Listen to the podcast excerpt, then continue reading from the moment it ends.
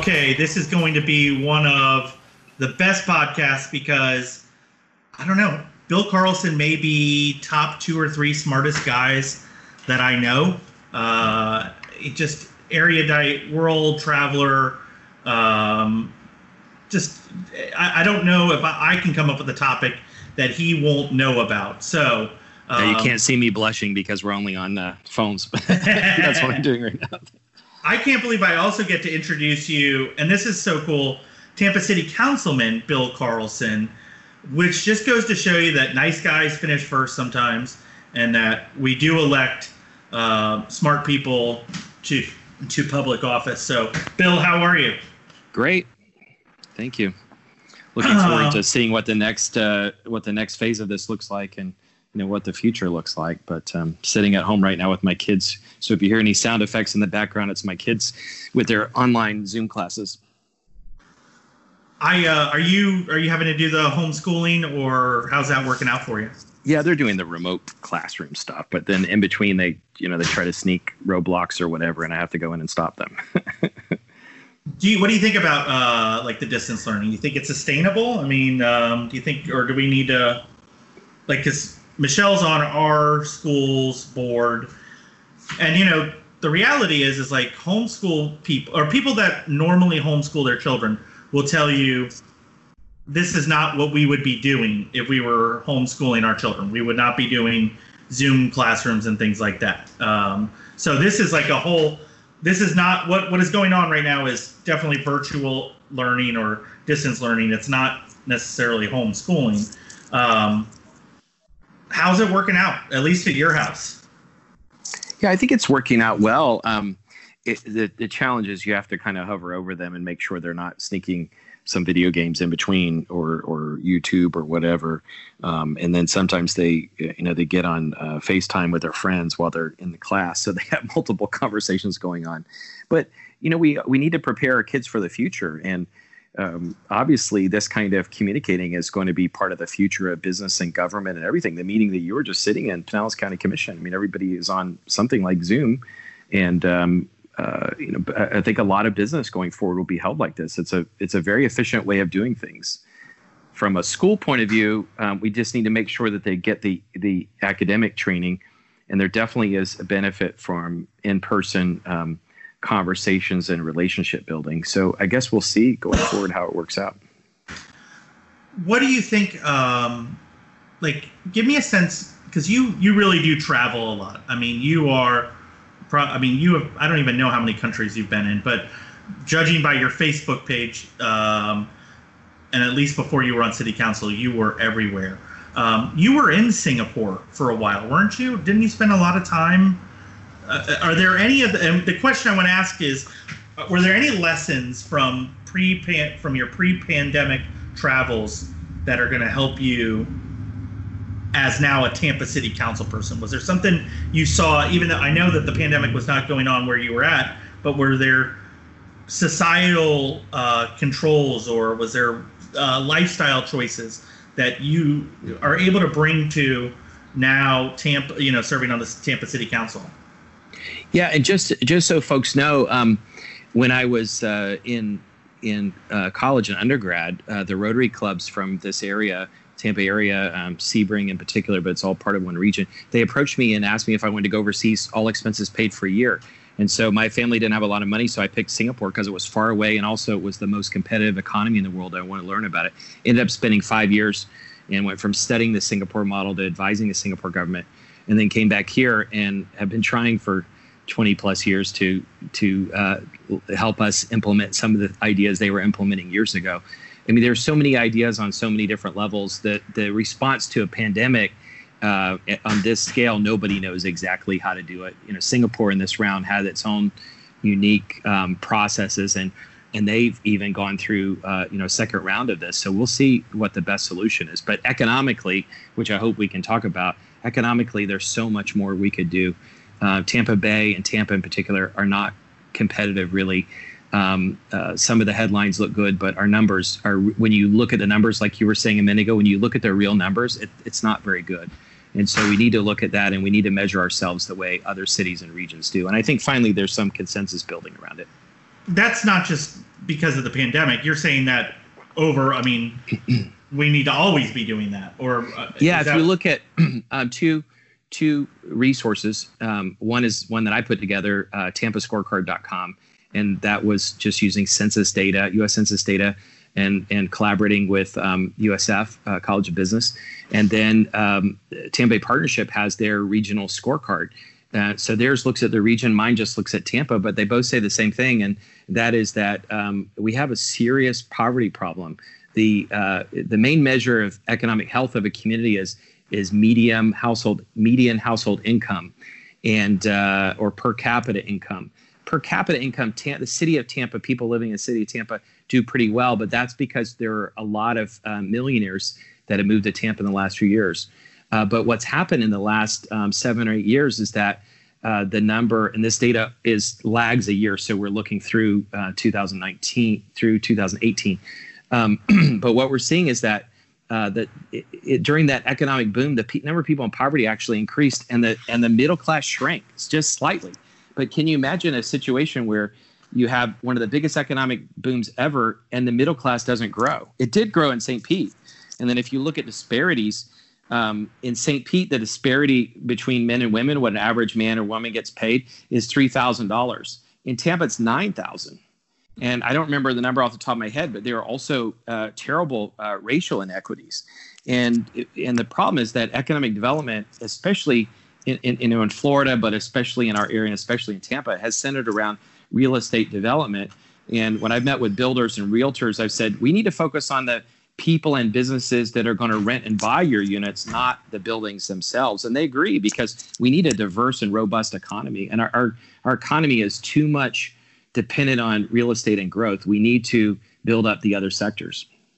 It's going to be, um, I guess, eh, well, everything's going to be interesting. One of the things that intrigues me is this idea that we're going to have not two classes, have and have nots, but three classes, and that you're going to have, you know, you're going to have the working poor, you're going to have a like kind of like a, a, a like, and I hate to uh, link to it, but like a French bourgeoisie where it's like of essential workers that are going to be well to do, but they're still going to be exposed to the COVID 19 um, outbreak. And so that you're going to have people that are working in the construction industry, people that are small business owners, people that are doctors.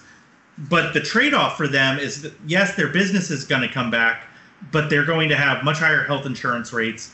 Um, and then above all of that is going to be essentially um, like an information worker class. And i you know we haven't we haven't dealt with that. I think that that you know i saw people i, I just, we have this banner in front of our house where it says uh, stay home stay healthy stay strong. And we've got the whole house lit up in patriotic lights. And somebody came by and they like gave a thumbs down to the banner and I think it's because we're they think that we're trying to tell us stay home. And I'm just thinking, God, yeah, it's easy for us to stay home when we're in this house. If you're in a two bedroom, one bath, man, how, how could you can't stay home? You can't teach your kids in a in, in a in a single person's apartment. I mean, we have got some big economic challenges in front of us, and this pandemic is only exacerbated um, the divides between everybody. Think about in before this is before this crisis hit, and again, this is just 2018 is the most recent numbers, but but Tampa had the city of Tampa had the second highest poverty rate of any major city in the in the state except Miami. Miami is the, is the is the real laggard, but Tampa has been a laggard. And if you look at the regional data, which the Tampa Bay Partnership will show you, um, uh, St. Pete props up Tampa because St. Pete's economy is more diverse.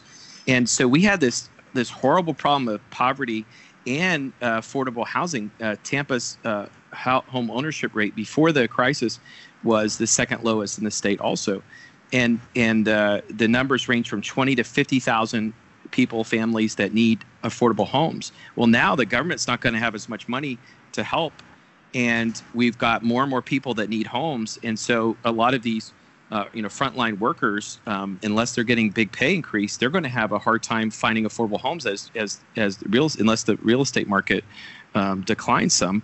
but with a thousand people a day or whatever it is moving to Florida, probably the prices are not going to go down. And so we have we have a big fundamental shift. And then the other thing you mentioned is is the shift in um, in jobs and and how people work going forward. I think that will really change um, in the next couple years. Well, I first of all, let's just be frank. You've always wanted to be a city councilman from St. Petersburg.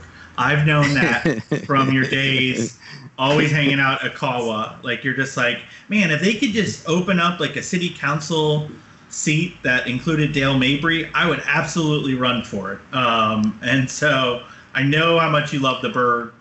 I, I don't understand. Like I do think St. Petersburg, you know, not it, like it is finally fulfilling its destiny, its geographic destiny. Uh, it should have been more prosperous all along. I think you know, and I was just talking to uh, Chris Steinocher and um, the guys from St. Pete Catalyst, and I said to them, you know, let's be honest.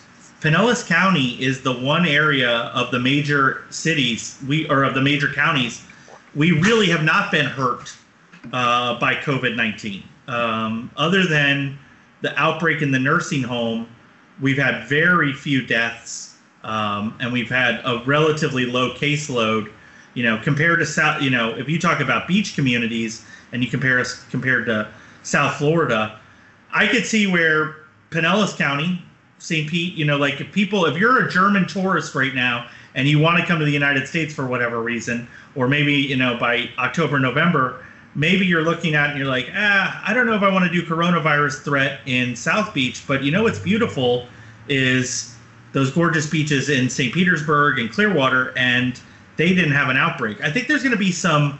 I think people are going to be making decisions on where they travel, obviously based on was this a hotspot or not. And so, and I think St. Pete could definitely benefit from that. Um, all right, so this is supposed to be bite-sized pod, uh, a bite-sized podcast. I'm hoping people listen to it like in between things. So let me get to my couple of questions for you. When did coronavirus become real for you? Um, somewhere around May, uh, sorry, somewhere around March 12th, um, we were in a uh, Tampa City Council meeting. It was a CRA meeting in the morning. And then um, during the day, while we were sitting in the meeting, suddenly all these orders started coming out. And by six o'clock, we broke for a couple hours. By six o'clock at night, we had to cancel our meeting for the night because uh, you know other government agencies had deemed it too dangerous. Um, and then, uh, you know, of course, after that, watching um, everything that evolved in the you know the dangerous situation that that was all around the world. And this is weird because you know with SARS, as, as you mentioned, I travel to Asia a lot. With SARS and the the other um, epidemics that have happened in Asia, they haven't quickly come over to the U.S. So I think everybody expected that it would just kind of end and not not hit over here, but it's hit everywhere in the world. And I know that I've read this in other places, but maybe you can allude to it. How did SARS prepare um, Asia for what they're going through right now. I mean, uh, can you can you uh, you know illuminate that a little bit, other than you know what I I just keep people saying it, and I don't know what that really means. Well, the things like wearing masks, um, it's it's depending on which country in Asia you're talking about. It's been part of the culture for a long time. Uh, people being careful about health and hygiene. Um, um, and then around SARS, um, they the the public spaces put up um, uh, big uh, thermography um, uh, cameras. So when you're walking through the airport, you don't see them, but there there are people standing behind these machines with uh, just like you would walk through an X-ray or whatever. Except oh wow! And and you can they can tell what your temperature is. Um, so you know, flying to Hong Kong, Singapore, uh, uh, Japan, which I just was at all three recently. And I mean, last summer, and um, and it, they they will check what your temperature is, and if you if it looks like you have a fever, they'll pull you aside and talk to you. And then in other public places, they have that. And then they also, uh, again, depending on the country, but they have pandemic um, squads. Um, but still, it, it one of the biggest things is is um, international travel, and in the United States, domestic travel. Um, remember, one of the things that Governor DeSantis did was stop um, or try to try to check people flying in from New York. So there's this big outbreak in New York because we're one country. We can't just shut down our border at Florida and say you can't come in. but they started asking people to volunteer. They started talking to them. A place like Singapore can just shut the borders immediately because it's a city. Yeah, I, I remember when DeSantis said something like, "Well, why don't we do stuff more like Singapore?" I do want to like caution that, you know, we're talking. I mean, that's an apples and bowling balls comparison between population, geography, cultural lifestyle. I mean, Florida's the wild, wild west. I mean, it was like because I think he was using Singapore as a metaphor, or he was using Singapore in a conversation about uh, about not closing the schools. Um, and I just, you know, I, I, I gotta say, like that's probably my the thing that disappoints me the most about the governor is he's like just doing like these stream of conscious press conferences, very Trumpian, and it's like his message is is just all over the place. And I think, you know, it almost makes me long for the days of Rick Scott, who, you know, he said something on Monday and he would say the same thing on Wednesday, no matter what he learned on Tuesday. And, you know, it's just like DeSantis last week, he's blaming the media. You know, uh, last week he was blaming the media for not for overhyping the crisis, and then yesterday he was blaming the media for uh, for not taking it seriously enough. And um, like, I'm just my head is spinning at this point. Um, yeah, one of the one of the things they you know they teach in leadership classes is good leadership classes is that um, uh, there's a certain kind of leader that will just provide an easy solution, and then the other kinds of leaders will focus people on the problem at hand. And there's always a temptation to give an answer that will make the public happy, but um, and, and in this case, it's evolving, and nobody knows nobody anywhere knows exactly what the right solution is. This stay-at-home order has worked, but the next time this happens, it, are people going to be willing to do the same thing? Are they going to be willing to make the personal and professional sacrifices? And so there is, a, I think, a high expectation that governments around the world will get together and find some other solution besides this. And the Singapore model in the beginning was a really good model, and then suddenly they went through a, a, a new outbreak. Now, that outbreak, as far as I can tell, is from foreign workers who have have been uh, working in Singapore and living in, in certain areas, kind of segregated. But um, it's interesting watching how it's evolved. Uh, it's, you know, I think one of the things that we're all hoping for is a vaccine, um, but that's just not coming. And so I think, like what you say, we need more leaders who are are are willing to deliver some hard truths. I got to tell you, I am I think the underwritten story here is the enormous, uh, not the sacrifice itself, but the willingness to sacrifice that Americans, Floridians, Tampa Bay residents, like at all levels. Like I just got back with that poll about whether or not to close Pinellas, to keep Pinellas County's beaches closed, and people overwhelmingly want them closed still. And I'm like, man, stop listening to the Facebook people who are saying, you know, give me liberty or give me death and let me out there. People, to their financial detriment, know what is in front of them and have accepted that. It's, I hate to say it, it seems like we're actually pretty, we're much better at hunkering down than we thought we were going to be.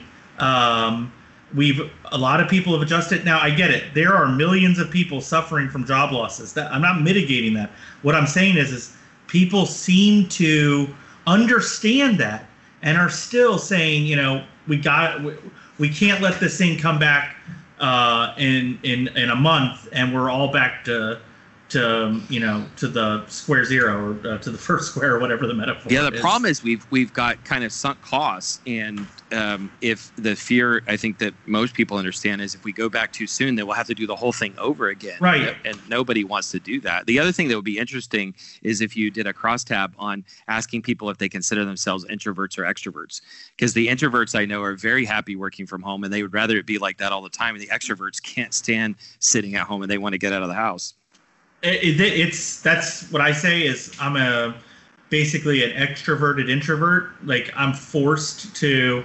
It's why I always make plans with you. It's like, yeah, Bill, I would love to get coffee. And in theory, I love the idea of going to have a conversation with you. But like 20 minutes beforehand, I freeze up and I'm like, oh man, I really don't want to see people today. and so, like, I am like I, I tell everybody, other than the complete, you know, economic collapse and the loss of life, this is wonderful. I love not having to like. I mean, you know, like my attitude already. I wear shorts, and I'm like, oh my god, do I really have to go to a chamber of commerce thing?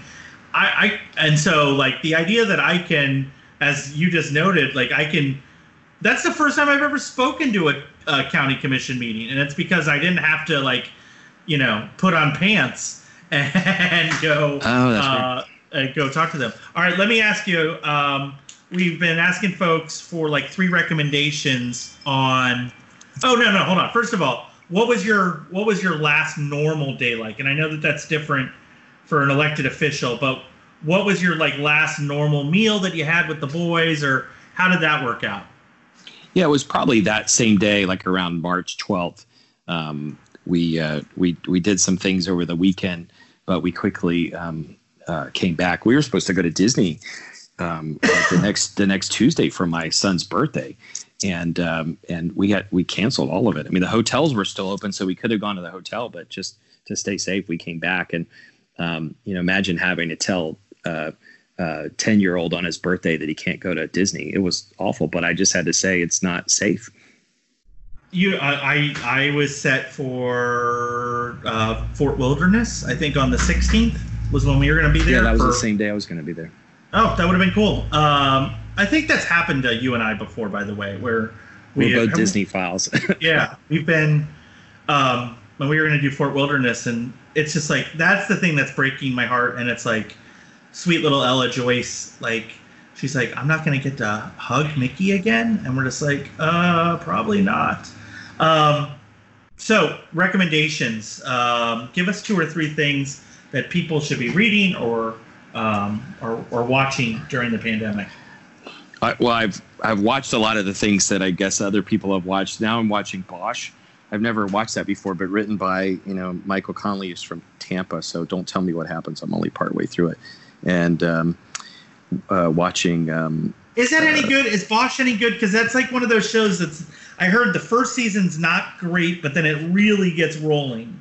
Is yeah, that- that's what I'm hoping. It's it's character building in the first season, and I'm hoping that it builds up. But um, you know, I, I binged everything else. I'm watching Better Call Saul, and uh, I love that show. The funny thing yesterday, I did I, just for a joke. I had a Pollos Hermanos um, uh, Zoom background, and yesterday I went to do the interview with Rick Homans uh, in in the Cafe con Tampa online thing, and uh, and I still had it on by accident. He looked at it and started laughing, and he said, "Oh, that reminds me of New Mexico." I said, "No, that's Breaking Bad." He said, "Remember, I lived in New Mexico. This is yeah, that's where it was filmed." So, anyway, small world. Uh, do you watch the? Uh, do you watch Breaking Bad and all that stuff? By the way, I, I watched Breaking Bad, and you know like, what I'm doing now. I know you're a Star Wars fan too. I'm watching I watched uh, all the Clone Wars with my kids, and I'm watching the new ones, and then watching, going back and watching Star Wars Rebels, and we watched Mandalorian, so that's cool. I've heard that that that is actually it's like somebody said that Clone Wars is better than the first or third or the second or third pre uh, trilogies. Well, the Rebels, I the first few episodes of Rebels, I didn't like it because it had some new characters. Uh, but without spoilers, they it, it, if you liked Rogue One, it's like everything leading up to Rogue One, and they bring in a lot of the characters that we loved, and so um, I, I, I think it ends up being a pretty good series. I loved Rogue One, by the way. I will say yeah, that that is like, I don't know. I think that that was my favorite movie of all the movies outside of the trilogy, and even at that, like, I you know my hot take right now would be that I'm not a huge um, Empire Strikes fan. Uh, uh Empire Strikes Back um, like that's not one of my like I don't I don't I don't love that movie the same way other people do. I like it a lot, but it's not. I actually like um, number four, uh, the first one, or number four overall, yeah. and then I, I really like Rogue One. So, um, well, may the fourth be with you. This is Monday is a big day. Hopefully, um, you get to celebrate that a little bit. Um, on uh, that's coming up, but I appreciate you coming on hunkering down today. And um, take care of the boys, and uh, you be well. Thank you very much. Best to your family. Thanks, Bill.